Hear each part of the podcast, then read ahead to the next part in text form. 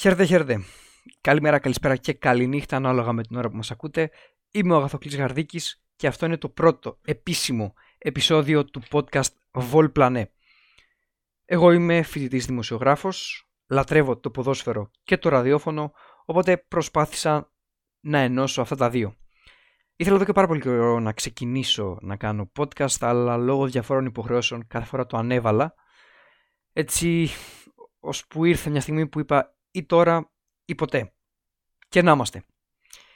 Η αλήθεια είναι ότι πάλι άργησα. Θα μπορούσα, φανταστείτε να κάναμε τώρα ένα ντεμπούτο και να μιλούσαμε για European Super League. Θα ήταν άλλη φάση. Αλλά εντάξει, κράτησε ένα 48 ώρο μέχρι να βάλω το record να ξεκινήσω να γράφω. Τελείωσε. Δεν πειράζει, δεν πειράζει και πάλι είμαστε εδώ.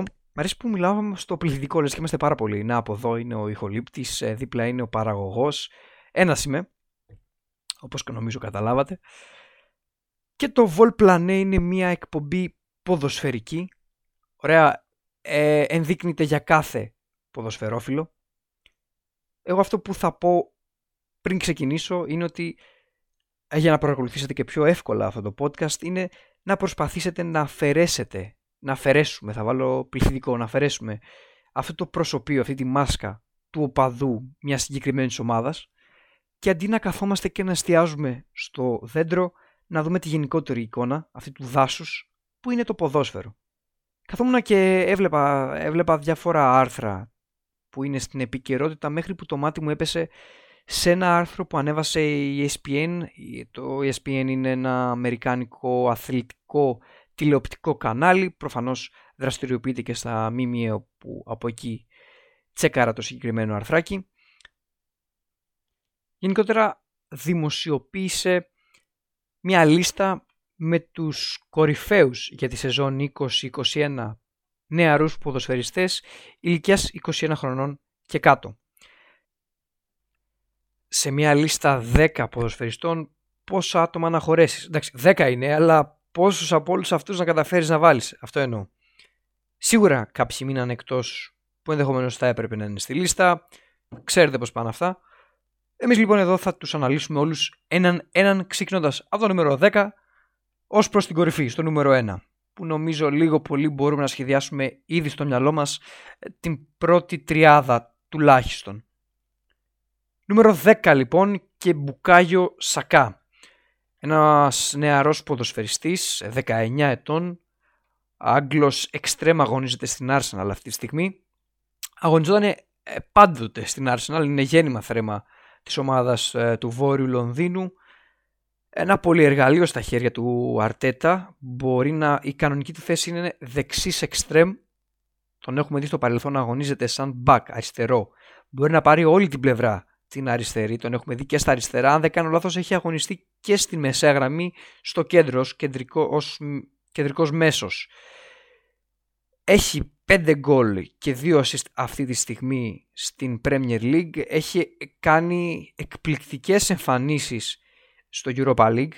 Η πιο πρόσφατη ήταν η εκτός έδρας ήττα της ομάδας του από τη Villarreal, από τον προπονητή που διώξανε κακήν κακό στον Ουνάι Έμερι, πήγε στη Villarreal, αυτή τη στιγμή έχει κερδίσει, έχει ένα μικρό προβάδισμα, ένα ισχνώδες προβάδισμα, αλλά η Revans είναι στο Λονδίνο και ουσιαστικά η Arsenal αυτή τη στιγμή ελπίζει χάρη στον Σάκα ε, το πήρε το παιχνίδι πάνω του μόνος του. Στο 2-1 λοιπόν. Και σκόραρε και στην αμέσως προηγούμενη αναμέτρηση στο 0-4 με τη Σλάβια Πράγας. Ένας ποδοσφαιριστής που τώρα δημιουργεί το όνομά του και παρόλα αυτά έχει ήδη καταγράψει 89 συμμετοχές με τη φανέλα των Gunners. Δηλαδή, σύντομα ευελπιστούμε ότι θα τον δούμε να συμπληρώνει και τις 100. Συνολικά έχει 12 γκολ ε, και 4 συμμετοχές με την εθνική της Αγγλίας με τα τρία λιοντάρια τον, έχει, ε, τον έχουν εμπιστευτεί. Είναι ένας αξιόπιστος εξτρέμ, είχε καπαρώσει και τη θέση στα δεξιά, έχει έχει εξφενδονήσει τον Βίλιαν, ο, ο Πεπέ παλεύει για να μπει στα δεξιά γιατί σε πολλά παιχνίδια παίζει ο Σάκα. Τώρα είτε είναι δεξιά είτε αριστερά, αγωνίζεται συστηματικά τέλος πάντων. Είναι ένας καλός παίχτη που άξια διεκδικεί αυτή τη θέση στη δεκάδα των καλύτερων ποδοσφαιριστών. Πάμε να δούμε τη θέση νούμερο 9, όπου εκεί έχουμε τον Vinicius Junior της Real Madrid, ένα παιδί θαύμα όπως αποκαλέστηκε το 2018 με την είσοδό του από τη Φλαμέγκο, από τη Βραζιλία, έκανε το μεγάλο ταξίδι για την Ισπανία, για τη Μαδρίτη, για τους Μερένχες. Ο επόμενος Ρονάλντο ήρθε για να καλύψει τη θέση του Ρονάλντο.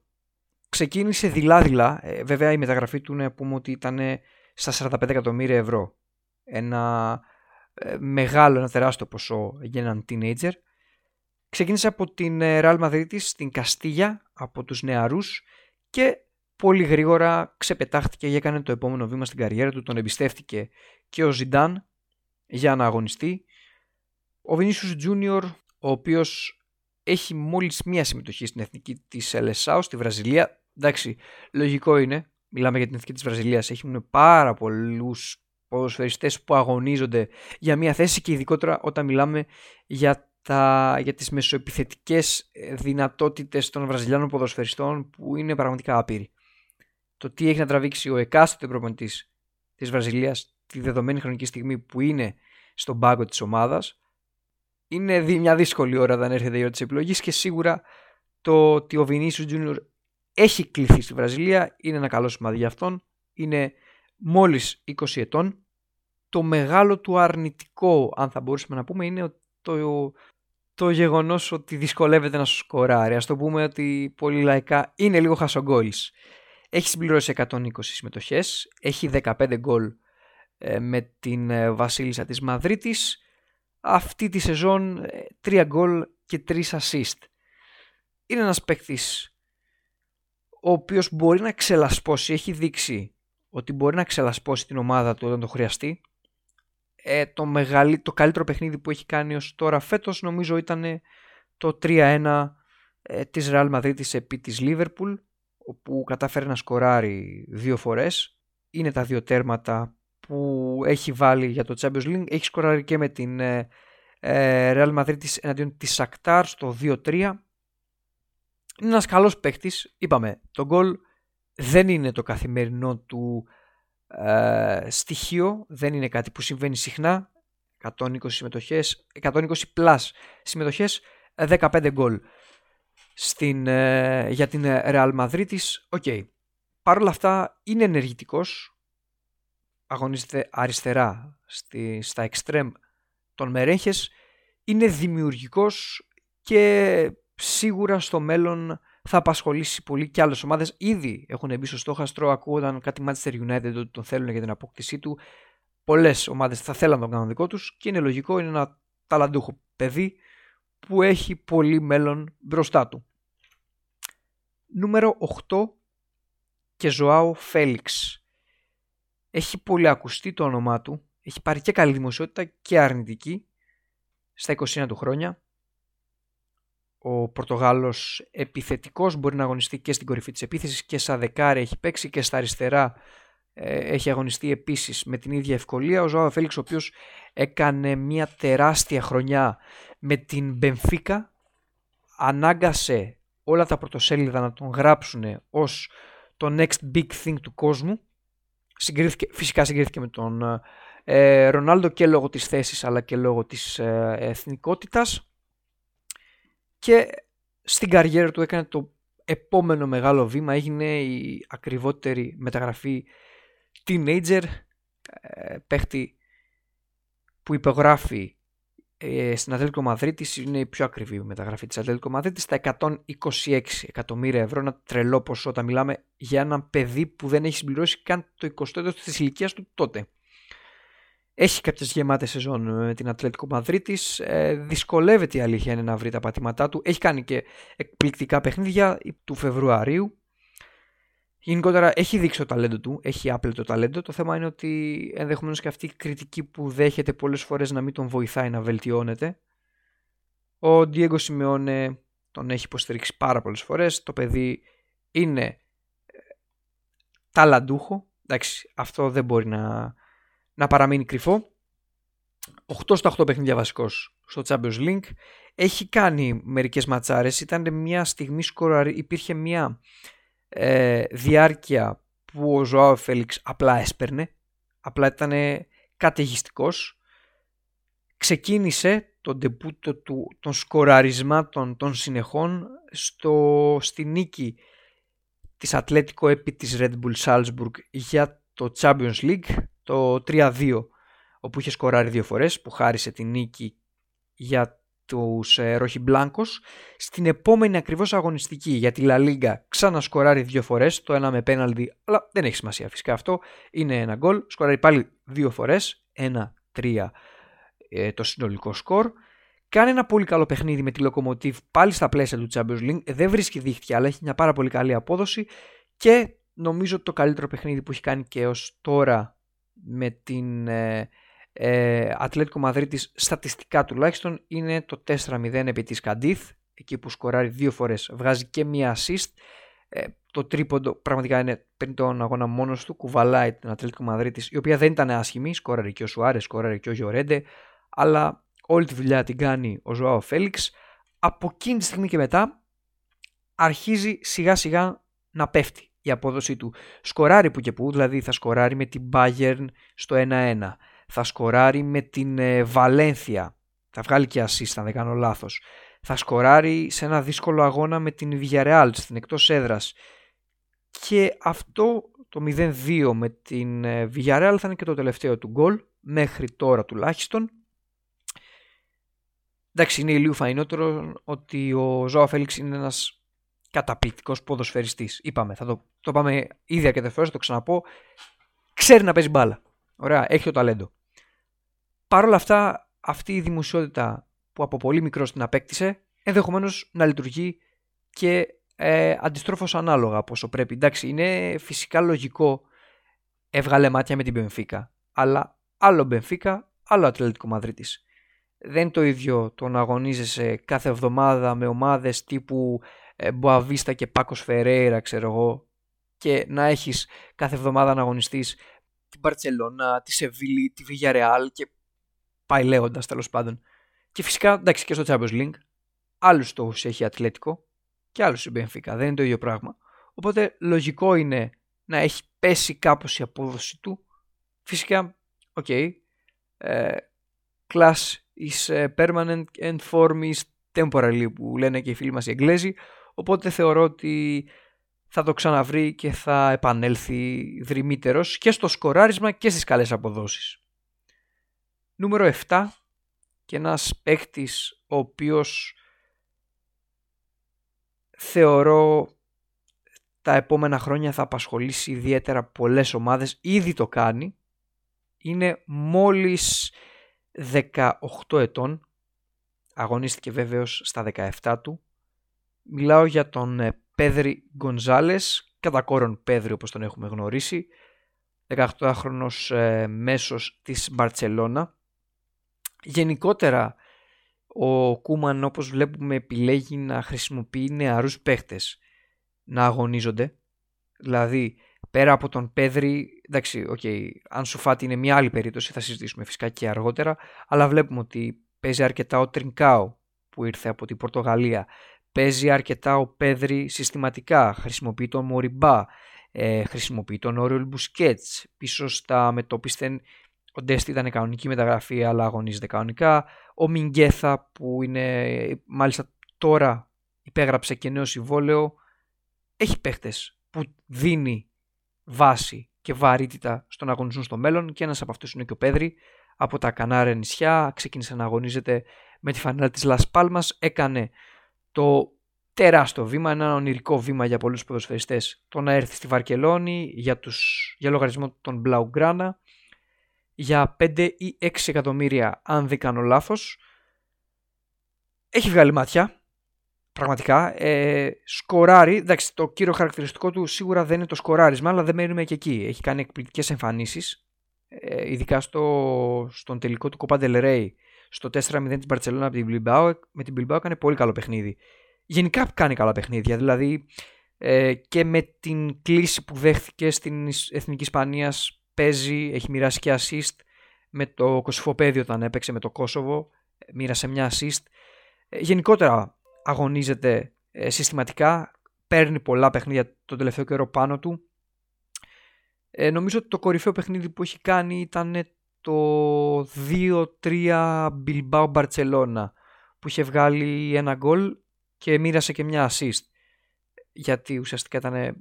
Bilbao δεν είναι μικρή ομάδα πλέον ή τουλάχιστον τα βάζει με τα μεγαθύρια και τα πηγαίνει και εξαιρετικά. Πρώτο γκολ που έβαλε με το, ε, με το σήμα της Μπαρτσελώνα στο στήθος ήταν στο Champions League στο 5-1 με τη Ferenc Φάρος όπου κατάφερε να σκοράρει και ε, ήταν το τέταρτο μάλιστα γκολ. Είχε βάλει το 4-1 και ξανασκοράρει μετά από λίγες αγωνιστικές και για την ε, Primera Division και για τη La Liga για την ε, Ισπανικό Πρωτάθλημα στο 5-2 με την Betis. Ξανά 5 γκολ. Βάζει αυτή τη φορά δεν θα είναι ε, το τέταρτο γκολ. Θα είναι το τελευταίο, το πέμπτο που ουσιαστικά μπήκε αν δεν κάνω λάθος κολλά στο 90 στις καθυστερήσεις και του έδωσε αυτό το έναυσμα των πολύ καλών αποδόσεων. Αγωνίστηκε και σε ντέρμι με την Real Madrid και μάλιστα ήταν και, ήταν και πάρα πολύ καλός. Είναι, είπαμε, μόλις 18 χρονών, έχει όλο το μέλλον μπροστά του. Οι εμφανίσεις του είναι καταπληκτικές. Ο Κούμαν φαίνεται ότι τον εμπιστεύεται όλο και περισσότερο βγάζει συνεχόμενα παιχνίδια. Δηλαδή, ε, τα τελευταία παιχνίδια ήταν έπαιξε στις 22 του μηνός. Μετά από τρεις μέρες η Μπαρσελόνα έπαιζε, ξανά έπαιξε. Μετά από λίγες μέρες πάλι ξανά έπαιζε με την, ε, ε με την ε, Γρανάδα, αγωνίστηκε και πάλι. OK, okay, ε, μπορεί τα τελευταία τρία παιχνίδια που έπαιξε να μην ήταν και ο καλύτερος, αλλά γενικότερα η Μπαρσελόνα δεν ήταν και καλύτερη. Okay, δηλαδή με την Γρανάδα έχασε που έγινε η ανατροπή το 1-2 ε, με το γκολ στο τέλος του, του Μολίνα και με την Villarreal ένα δύσκολο αποτέλεσμα οπότε δεν μπορείς να τον κακολογήσεις πολύ μικρός, πάρα πολύ μικρός. Και νομίζω ότι σε αυτό βασίζεται και η Μπαρτσελώνα δηλαδή όπως προείπαμε με παίχτες όπως Μοριμπά, Πέδρι κλπ κλπ θέλει να χτίσει την επόμενη μεγάλη ομάδα της Μπαρτσελώνα θέλει να κάνει μια χρυσή εντεκάδα με παίχτες κυρίως της Λαμάσια ή εν τέλος πάντων παίχτες νεαρής ηλικίας. Δηλαδή ο Πέδρη αγωνιζόταν στη Λαμάσια ενώ ήρθε από τη Λασπάλμας, δεν είναι ε, από τα φυτόρια. Εντάξει, ήρθε με μεταγραφή κανονική. Αγωνίστηκε με τους μικρούς, έδειξε ότι αξίζει να παίζει με τους μεγάλους και για αυτόν τον λόγο τώρα τον βλέπουμε και συστηματικά στο πλάνο του Ρόναλτ Κούμαν. Νούμερο 7 λοιπόν, Πέδρη Γκονθάλεθ. Νούμερο 6 και ένας παίκτης τον οποίον ενδεχομένως πολύ να μην το γνωρίζαμε καν πριν την μεγάλη μεταγραφή που πήρε στην ε, Dortmund. Μιλάω φυσικά για τον ε, Jude Bellingham. Είναι μόλις 17. Είναι ο νεαρότερος ηλικιακά παίκτης της λίστας και ήδη έχει καθιερωθεί στο βασικό σχηματισμό της Dortmund. Μάλιστα, ο μήνας Απρίλος θεωρώ ότι είναι ο καλύτερος της καριέρας του κατάφερε να σκοράρει στο πρωτάθλημα στη νίκη της Dortmund επί της Τουτγάρδης. Το πρώτο του γκολ με τη φανέλα των, ε, των Βεσφαλών. Κατάφερε να σκοράρει στο Champions League στην ήττα της Dortmund από τη Manchester City και τον αποκλεισμό. Σκόραρε παρόλα αυτά. Και ε, στον αγώνα με την ε, Wolfsburg στο 0-2 αντίκρισε και την πρώτη του κόκκινη κάρτα. Δηλαδή είναι ένας Απρίλιος από πρωτιές, ένας μήνας από πρωτιές για τον Τζουν Μπέλιχαμ ο οποίος Είπαμε είναι 17 μόλις χρονών. Άγγλος. Είναι από τα παιδιά. Εντάξει, νομίζω ότι πλέον όλο και πιο συχνά βλέπουμε Άγγλους ποδοσφαιριστές να εγκαταλείπουν την πατρίδα τους και να αγωνίζονται έξω. Αυτό δεν το βλέπαμε τόσο πολύ, τόσο έντονα μάλλον, το προηγούμενο διάστημα. Συμβαίνει. Ε, βασικότατος και στο... Έχει παίξει τέσσερα παιχνίδια, τέσσερα παιχνίδια βασικός ε, για το κύπελο Γερμανίας, στο οποίο είναι ακόμα η Dortmund η οποία μάλιστα θα παίξει τώρα με την Holstein ένας παίχτης ο οποίος είναι διαμάντη για τους ε, κίτρινους της Γερμανίας. 23 εκατομμύρια ευρώ. Είναι ένα ποσό το οποίο δεν μπορεί να μην απαρατήρητο αλλά φαίνεται ότι έχει ήδη εξαργυρώσει τα λεφτά του σε πολύ μεγάλο βαθμό. Έχει σκοράρει τα δύο γκολ που είπαμε. Είχε σκοράρει και σε ένα φιλικό που είχε βάλει τότε την Dortmund 11 γκολ, σκόραρε και αυτός και μοιράσε και assist. Ε, στο ντεμπούτο του για το κύπελο σκόραρε και πάλι. Είναι ένας παίκτης που, οκ, δεν είναι η δουλειά του να σκοράρει, το κάνει. Έχει βγάλει και τις assist του, έχει τρεις αυτή τη στιγμή ε, για, το, για τη γερμανική λίγκα. Έχει αγωνιστεί 27 φορές συνολικά.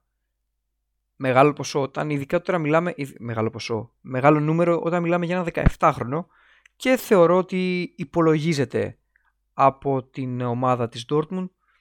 Σίγουρα στο μέλλον θα το δούμε και πιο συχνά, μόλις 17 χρονών.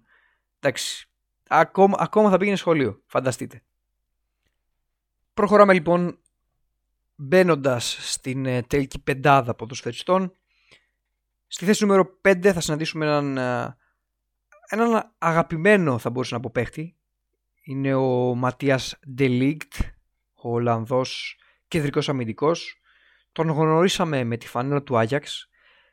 Ένα νεαρό παιδί 19-20 ε, χρονών που είναι αρχηγός του Άγιαξ που βγάζει πυγμή 35 ωραία, που βγάζει αποφασιστικότητα μάλλον 35 με δυναμικότητα, με χαρακτήρα. Μόνος του απέκλεισε την, ε, τη Juventus.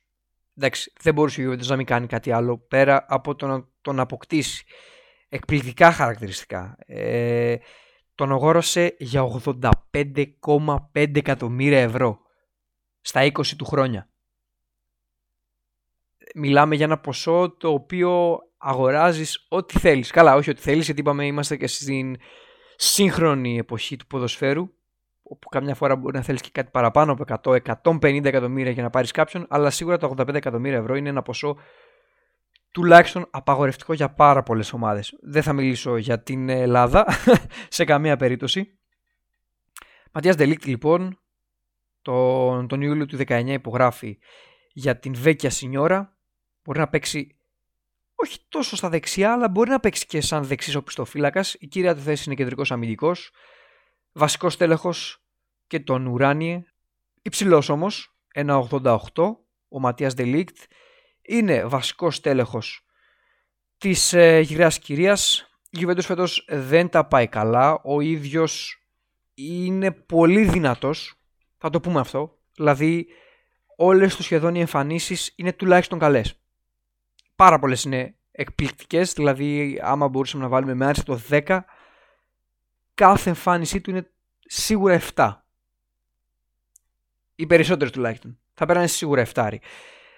Έχει σκοράρει, το έχει και με το κεφάλι, το έχει αποδείξει από τον Άγιαξ ακόμα ότι μπορεί να σκοράρει. Δεν είναι αυτό το κύριο ζήτημα, αλλά όποτε χρειαστεί μπορεί να το κάνει. Ένας ε, άνθρωπος ο οποίος στο ψηλό παιχνίδι, στις ενέργειες μονομαχίες, είναι πολύ δυνατός. Δεν κάνει πολλά τάκλιν, αλλά κλέβει μπάλα. Ένας, δεν θα πω αλάνθαστος, γιατί όλοι μας κάνουμε λάθη, αλλά νομίζω ότι σίγουρα το λάθος δεν είναι στο ρεπερτόριό του και είναι μόλις 21. Μια καλή ηλικία για έναν αμυντικό, τα καλά του χρόνια νομίζω ότι είναι μετά την ηλικία των 27, όπου οριμάζει ο ίδιος. Ήδη από τα 19 του ξεκίνησε έχοντας οριμάσει. Φαινόταν στον τρόπο παιχνιδιού του αυτή η σταθερότητα αυτή η σιγουριά που εκπνέει στην άμυνα είναι μοναδική. Δηλαδή είναι ένας, είπαμε ξανά, είναι μόνο 21 και το στυλ του παιχνιδιού του είναι τουλάχιστον 28, 29, 30. Δεν έχει να ζηλέψει κάτι από τους υπόλοιπους αμυντικούς της Σέρια. Και όταν μιλάμε για Ζέρια, εντάξει, μιλάμε για κατενάτσιο, μιλάμε για τη φιλοσοφία της άμυνας, γερές, στιβαρές άμυνες. Κάποιος ε, είχε πει ότι δεν υπάρχουν. Δεν υπάρχει κάποιος που μπορεί να θεωρηθεί καλός αμυντικός αν δεν έχει περάσει από τη Ζεριά. Και ο Ντελίκτ, έχοντας κάνει αυτό το βήμα, το έχει ήδη αποδείξει. Στα 21 του μόλις. Έχει πολλά πολλά χρόνια μπροστά να αποδείξει το αν είναι ή θα είναι ο καλύτερος αμυντικός. Σίγουρα θα βάζουμε μεγαθήρια. Έχει συγκριθεί πάρα πολλές φορές με τον Φαν Ντάικ, όπου αγωνίζονται και μαζί στην εθνική της Ολλανδίας και νομίζω ότι πραγματικά αξίζει και με το παραπάνω να βρίσκεται σε αυτήν τη θέση. Πέμπτος. Κοιτάξτε, θα, θεωρώ ότι η θέση του τον ψιλοαδικεί, γιατί έχοντας συνηθίσει να βλέπουμε επιθετικό ποδόσφαιρο, μάλλον να μας να αρισκόμαστε στο να βλέπουμε επιθετικό ποδόσφαιρο, σίγουρα οι πιο επιθετικογενείς παίκτες, παίκτες ή μεσοεπιθετικοί ή center for μας τραβάνε περισσότερο, μας λυγούν περισσότερο. Οπότε, άμα τα βάλουμε σε μια σούμα κάτω, θέλουμε περισσότερο να βλέπουμε κάποιον να σκοράρει από το να κλέβει την μπάλα. Άρα ενδεχομένως και η απόδοσή του να τον υποτιμά με αυτή τη θέση. Αλλά δεν είμαστε εδώ για να κρίνουμε τις θέσεις που είναι κάποιος, άλλο το να μιλήσουμε για αυτόν. Θα προχωρήσουμε τη θέση νούμερο 4, εκεί που συναντάμε έναν ποδοσφαιριστή ο οποίος ήδη έχει κάνει πολλά για το νεαρό της ηλικίας του. Ήδη σίγουρα ξέρουμε από τώρα ότι αν χτυπήσει ξύλο δεν τραυματιστεί, θα τον δούμε πολύ ψηλά. Έχει θέσει γερές βάσεις με την Μπαρτσελώνα. Ναι, κάνω spoil, είναι της Μπαρτσελώνα.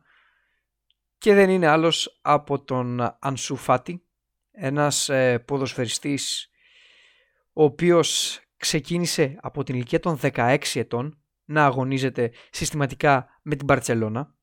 Πολύ δυνατός. Γέννημα θρέμα ε, της Μπαρτσελώνα, της Βαρκελόνης. Έχει αγωνιστεί και με την Εθνική Ισπανίας. Έχει σκοράρει και με την Εθνική Ισπανίας. Έχει τέσσερις συμμετοχές και ένα γκολ.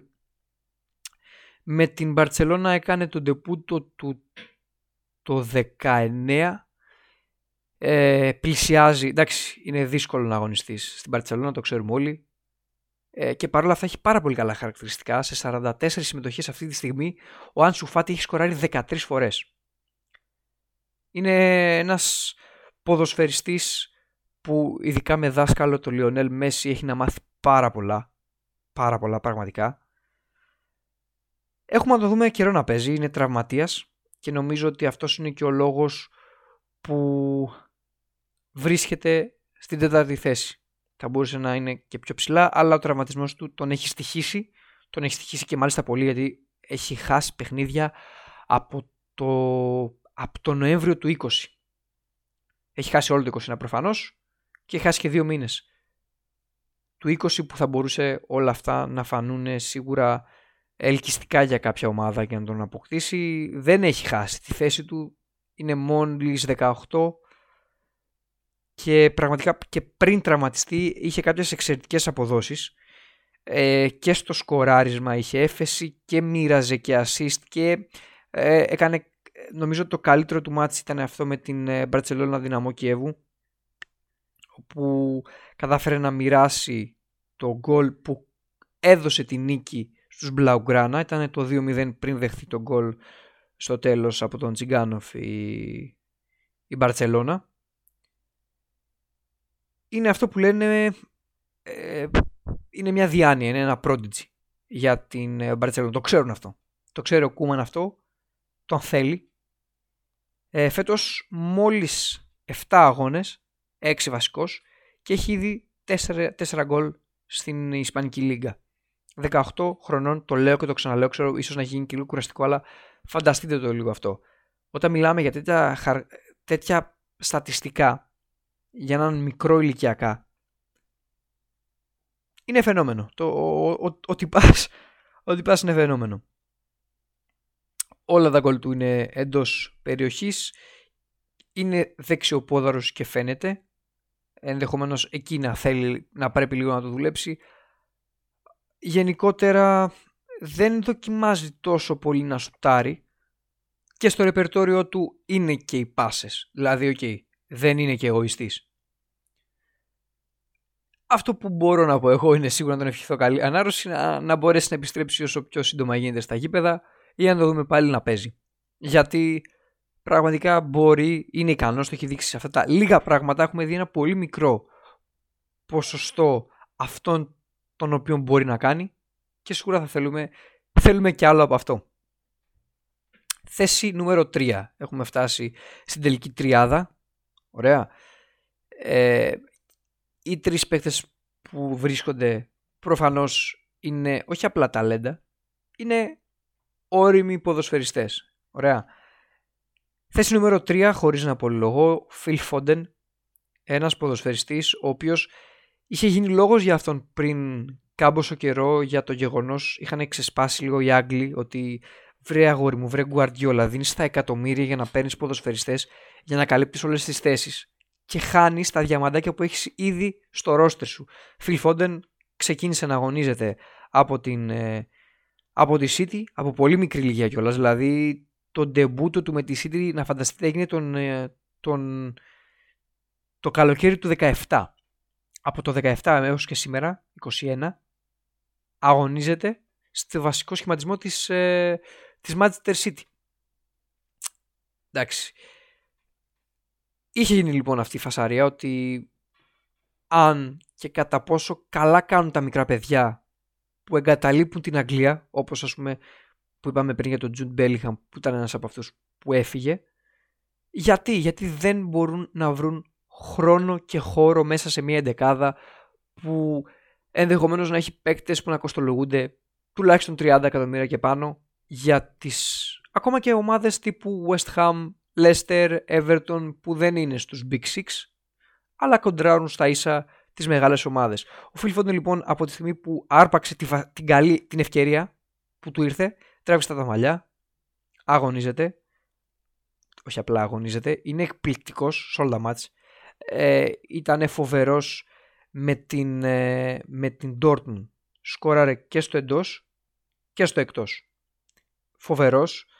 Ε, αυτό που τον κάνει μοναδικό δεν είναι τα γκολ, αλλά είναι όλη η προσπάθεια. Θεωρώ ότι έχει πάρα πολλά κοινά στο στυλ παιχνιδιού του με τον ε, De Bruyne.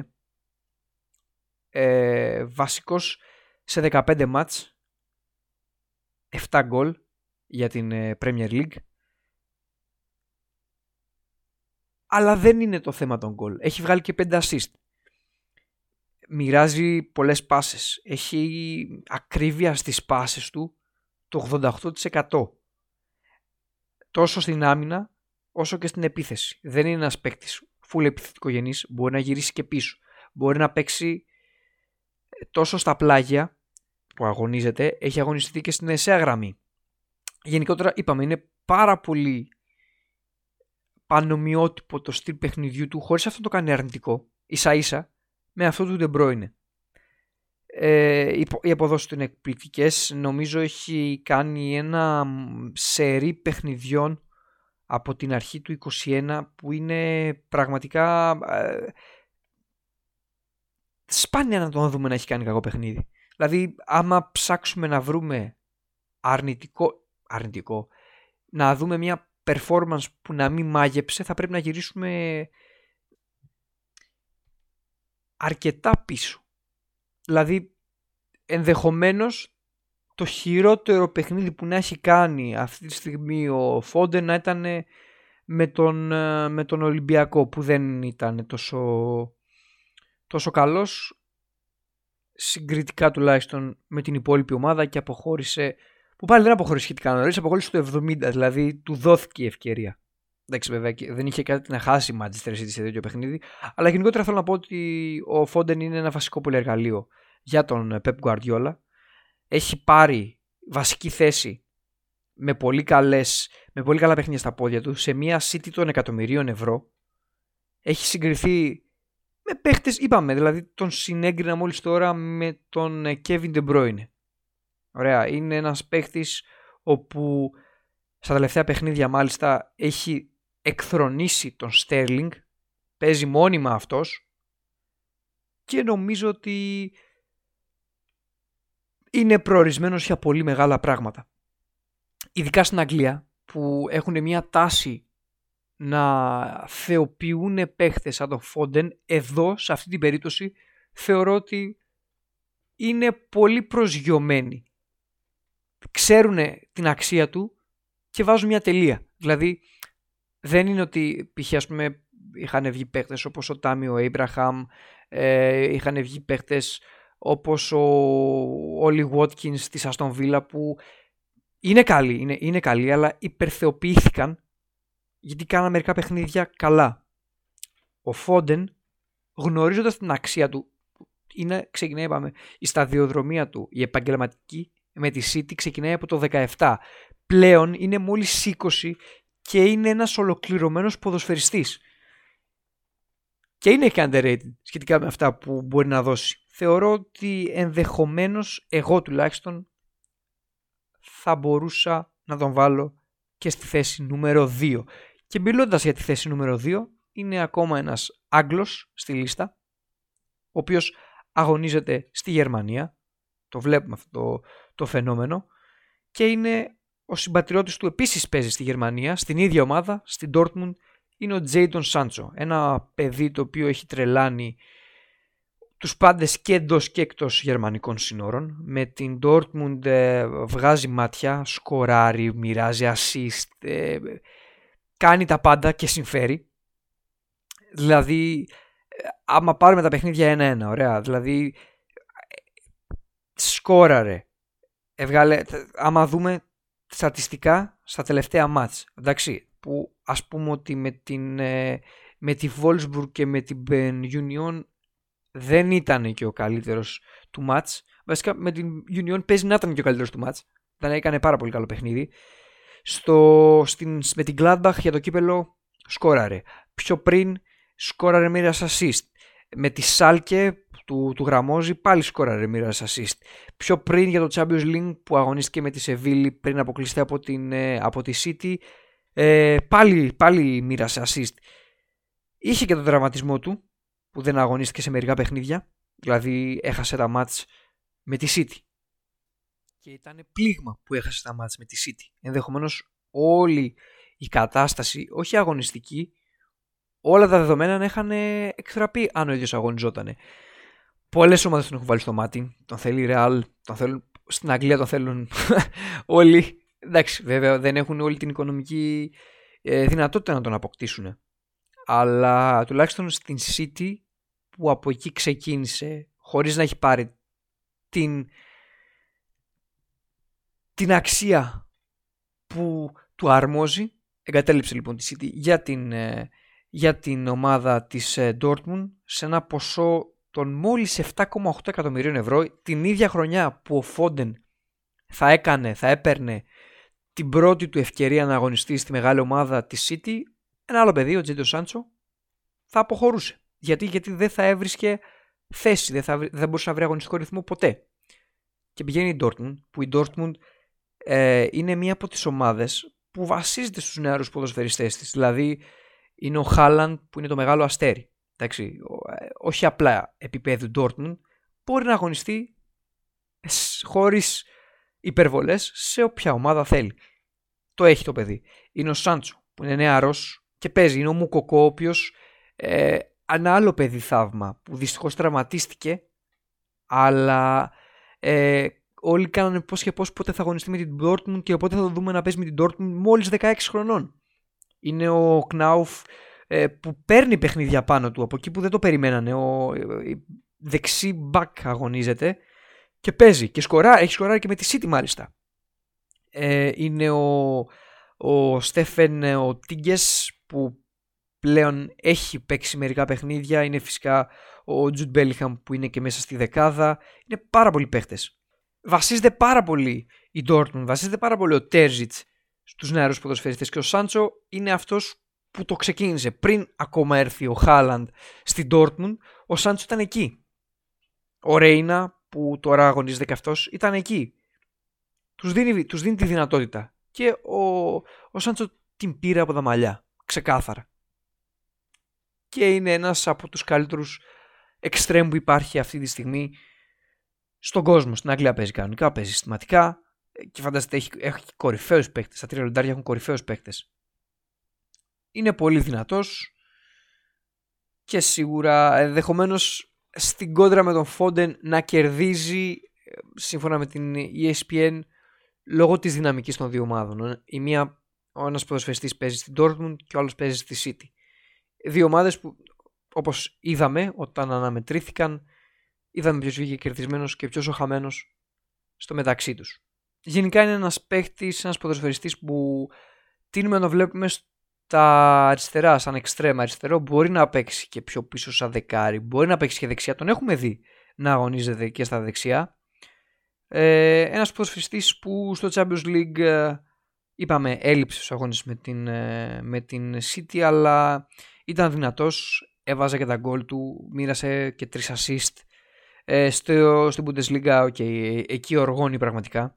Okay, είναι από τους καλύτερους παίκτες της Bundesliga. Έχει βρεθεί πέντε φορές στην ε, ομάδα της εβδομάδας. Έχει 6 γκολ και 9 assist. Οι αριθμοί συγκριτικά με τον Φόντεν παίζονται και ενδεχομένως είπαμε όπως είπαμε και πριν το γεγονός ότι αυτός αγωνίζεται στην Dortmund που είναι ελάχιστα πιο κάτω της City να είναι και ο λόγος που βρίσκεται πιο πάνω από τον Άγγλο εξτρέμ ε, των, ε, των πολιτών. Και κάπου εδώ ήρθε η ώρα να αρχίσουν να χτυπάνε τα τύμπανα γιατί είμαστε στον ε, ποδοσφαιριστή που αριθμών νούμερο 1. Νομίζω ότι όλοι τον περιμένατε από την αρχή του podcast ποιος θα είναι, αλλά αναγκαστικά θα πρέπει να κρατήσω λίγο τους τύπους. Μιλάω φυσικά για τον Erling, Erling Brut Haaland, τον uh, Νορβηγό Super Kid, Wonder Kid που τον αποκαλούν. Ένας ποδοσφαιριστής που όπως είπα και πριν μπορεί να αγωνιστεί σε όποια ομάδα θέλει. Ε, τα, τα στατιστικά του είναι εκπληκτικά. Άμα χρειαστεί να μιλήσουμε για στατιστικά δηλαδή. Στο Champions League έχει βγάλει μάτια. Ξεκίνησε από τη Salzburg βγάζοντας μάτια, σκοράροντας hat-trick, ε, σκοράροντας με τη Liverpool. Ήταν ε, ε, εκπληκτικός, απλά μοναδικός ο Χάλαντ. Ε, αυτή τη στιγμή στο Champions League δεν αγωνίζεται, αλλά ήδη σκόραρε 10 φορές και έβγαλε και 2 assist. Είναι από τους καλύτερους ποδοσφαιριστές, όχι απλά της Γερμανίας, στον κόσμο. Ήδη πολλές ομάδες τον γλυκοκοιτάνε. Έχουν ακουστεί πολλά. Η Real θέλει το δίδυμο Μπρουτ Χάλαν και Εμπαπέ. Ο Εμπαπέ δεν είναι στη λίστα λόγω της ηλικίας του, είναι 22 χρονών, αλλιώς βεβαίως και θα ανταγωνιζόταν με τον Χάλαν. Υπάρχει ένα πολύ μεγάλο fan base που υποστηρίζει τον ε, Γάλλο επιθετικό, ένα άλλο fan base που υποστηρίζει τον Νορβηγό επιθετικό. Γενικά θα, αυτοί οι δύο είναι μεταξύ των φαβορή που θα τους δούμε να δημιουργούν μια ίντριγκα όπως αυτή που έχουμε τώρα ή που είχαμε πριν δύο χρόνια ε, μεταξύ του Ρονάλντο και του Μέση. Ο Χάλαντ ξεκίνησε από την Νορβηγία, έπαιζε στην Μπριν, πήρε μεταγραφή 100.000 ευρώ για την Μόλντε των 17, όπου ήταν υπό την ηγεσία του Σόλσκερ που το έρενε στη United και τον θέλει φυσικά, ο ένας Νορβηγός τον άλλον. Η Σάλτσμπουργκ δεν έμεινε, δεν άφησε την ευκαιρία να πάει χαμένη, τον τσέπωσε κατευθείαν τον Ιανουάριο του 19 για μόλις 4 εκατομμύρια ευρώ και νομίζω ότι τη μεγάλη ληστεία ήταν αυτή που την έκανε η Dortmund. Ο Χάλαντ υπογράφει στις αρχές του 2020, λίγο πριν την πανδημία, στους Δεσφαλούς για μόλις 20 εκατομμύρια ευρώ. Βέβαια η ρήτρα του αυτή τη στιγμή είναι στο Θεό. Πολλές ομάδες θέλουν να τον κάνουν δικό τους και δεν μπορούν. Ο Χάλαντ πετάει φωτιές πραγματικά πριν λίγο καιρό μάλιστα ο ατζέντης του, ο Μίνο Ραϊόλα μαζί με τον πατέρα του που έχει αναλάβει τέλος πάντων καθήκοντα να είναι ο μάνατζερ του είχαν κάνει ένα tour ευρωπαϊκό ε, με το να ταινίζουν αισιόδοξα το μέλλον ε, σχεδιάζοντας το σε ποια ομάδα θα πάει. Ε, η Dortmund είναι γνωστό, έχει γνωστοποιήσει ότι δεν πρόκειται να διαπραγματευτεί καμία πρόταση κάτω από το ποσό των 150 εκατομμυρίων ευρώ και ήταν και ένα μήνυμα που υπήρχε με το που βγήκε η Super League επειδή η Dortmund δεν πήρε μέρος κατακράζοντας τις υπόλοιπες ομάδες για το χρηματικό ποσό. Έχει βγει αυτό το μήνυμα που ήταν σε φάση ότι φίλε μου κράζει τις ομάδες για τα λεφτά που φεύγουν, για τα φεύγουν μάλλον από την UEFA και τη FIFA για τα λεφτά τη Super League αλλά τα 150 εκατομμύρια είναι 150 εκατομμύρια κατέβατα για τύπους σαν τον Χάλαντ. Εντάξει, θεωρώ ότι με τις τιμές που παίζονται στο μεταγραφικό παζάρι πλέον στο ποδόσφαιρο η τιμή των 150 εκατομμύριων ευρώ είναι λογική θα πω εγώ.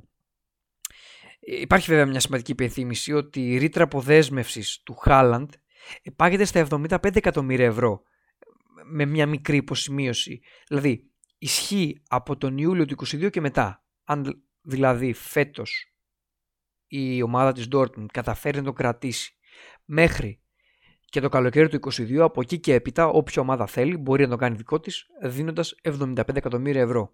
Φυσικά όλα παίζονται μέχρι τότε μπορεί κάτι να αλλάξει στο συμβολέο του, να του προσφερθεί ένα καινούριο, γιατί η ευκαιρία το μία ομάδα να καταφέρει να αγοράσει τον Χάλαντ για 75 εκατομμύρια ευρώ, μιλάμε είναι μοσχοπούλημα. Ομάδες σαν τη City και σαν τη Chelsea και την Παρή και τη Real τρίβουν τα χέρια τους. Σου λένε 75 εκατομμύρια, αλλά το ρισκάρεις για μια χρονιά ακόμα να μείνεις στην Dortmund.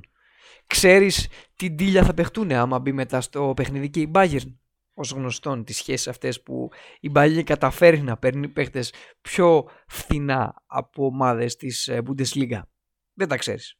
Όπως και να έχει κατάσταση για να μην ξεφύγω, ο Ραϊόλα και ο Άλφι Χάλαντο, ο πατέρας του, είχαν βρεθεί, ε, αν δεν κάνω λάθος, την Πρωταπριλιά, χωρίς να αποτελεί αστείο, το πρωί της Πρωταπριλιάς, είχαν βρεθεί στη Βαρκελόνη για να συζητήσουν με τον πρόεδρο της Μπαρτσελώνα, τον Ιωάνν Λαπόρτα, και όπως είχε ακουστεί τότε, το meeting αποφάνθηκε με θετικό πρόσχημα. Με θετικό πρόσημο μάλλον.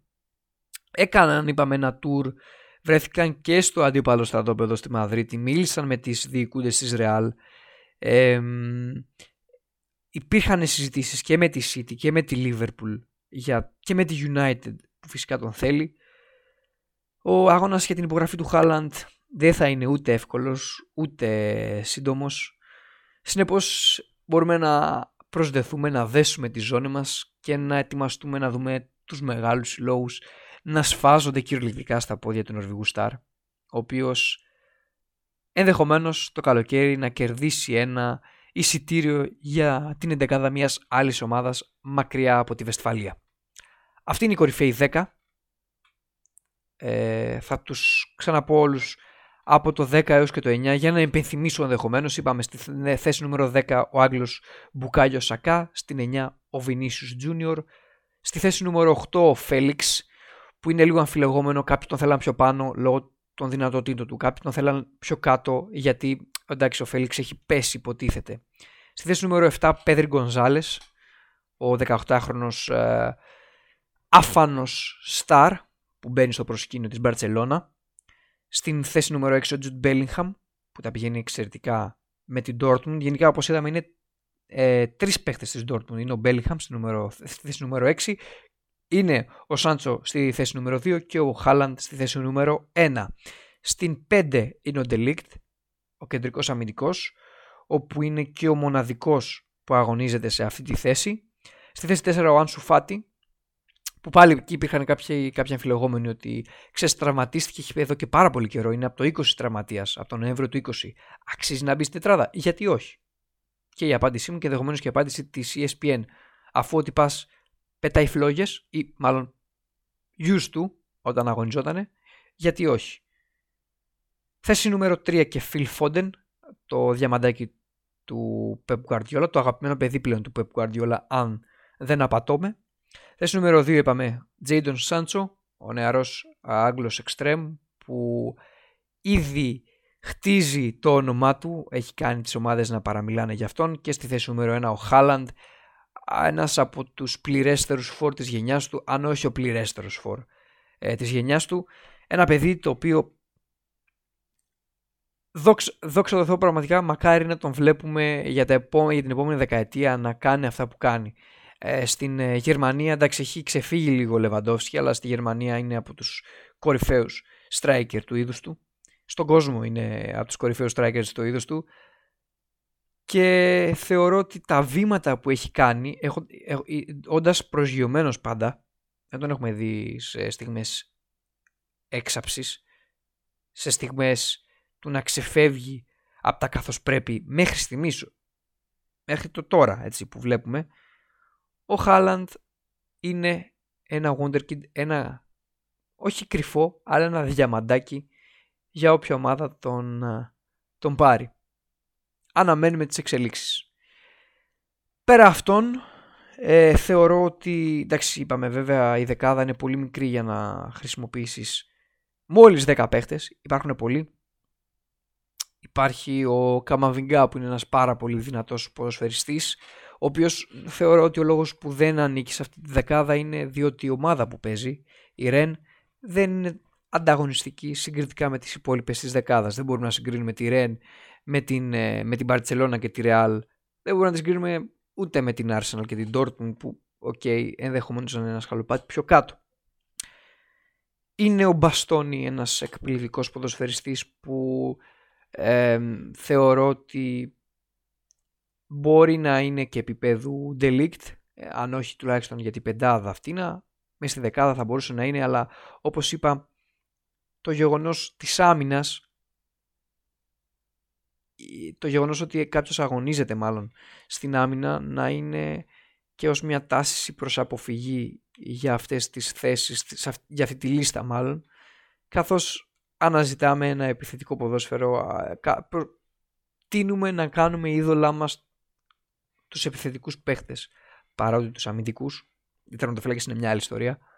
Οπότε είναι και ένας λόγος που δεν θα μπορούσε ένας δεύτερος αμυντικός, κακός βέβαια, αλλά για τους λόγους που προείπα, δεν θα μπορούσε ένας λόγος όπου ένας δεύτερος αμυντικός να μπει στη λίστα. Αυτό που πιστεύω, ο ποδοσφαιριστής που πιστεύω ότι λείπει, είναι ο Mason Greenwood, μια προσωπική αγαπημένη επιλογή. Ένας ποδοσφαιριστής αρκετά όριμος ώστε να κριθεί ως όριμος ποδοσφαιριστής και όχι ως Wonderkid. Με τη United είχε διαμορφώσει μια τριπλέτα η οποία πλέον αρκετές φορές αλλάζει, γι' αυτό βάζω το παρελθοντικό χρόνο. Είχε διαμορφώσει μια εκπληκτική τριπλέτα με Rashford, Greenwood και Martial. Τώρα βέβαια έχουν μπει και στο παιχνίδι επειδή έχει μπει και στο καβά, ο Καβάνι αρκετά δεν μπορώ να, να χρησιμοποιήσω βρισιά, οπότε ας πούμε ότι αρκετά δυναμωμένος, μπορείτε να την αλλάξετε και να την κάνετε εσείς όπως θέλετε. Έχουν αλλάξει λίγο η... το rotation, ο σχηματισμός, αλλά σίγουρα ο Greenwood θα μπορούσε πανάνετα να ανοίξει αυτή την, ε, σε αυτή τη λίστα. Κάπου εδώ θα ολοκληρώσω το πρώτο επεισόδιο της σειράς Vol Planet. Γενικότερα για αυτούς που έχουν απομείνει ακόμα να πω ότι θα υπάρξει και δεύτερο σαφώς, ευελπιστώ τουλάχιστον. Για το χρονικό όριο δεν γνωρίζω πόσο θα μου βγαίνει το κάθε θέμα που θα συζητώ, το κάθε θέμα που θα μονολογώ για την ακρίβεια. Θα ήθελα να, να μου πείτε τις ε, δικές σας απόψεις και θα τα πούμε εις το επανειδήν σε ένα όμορφο ποδόσφαιρο.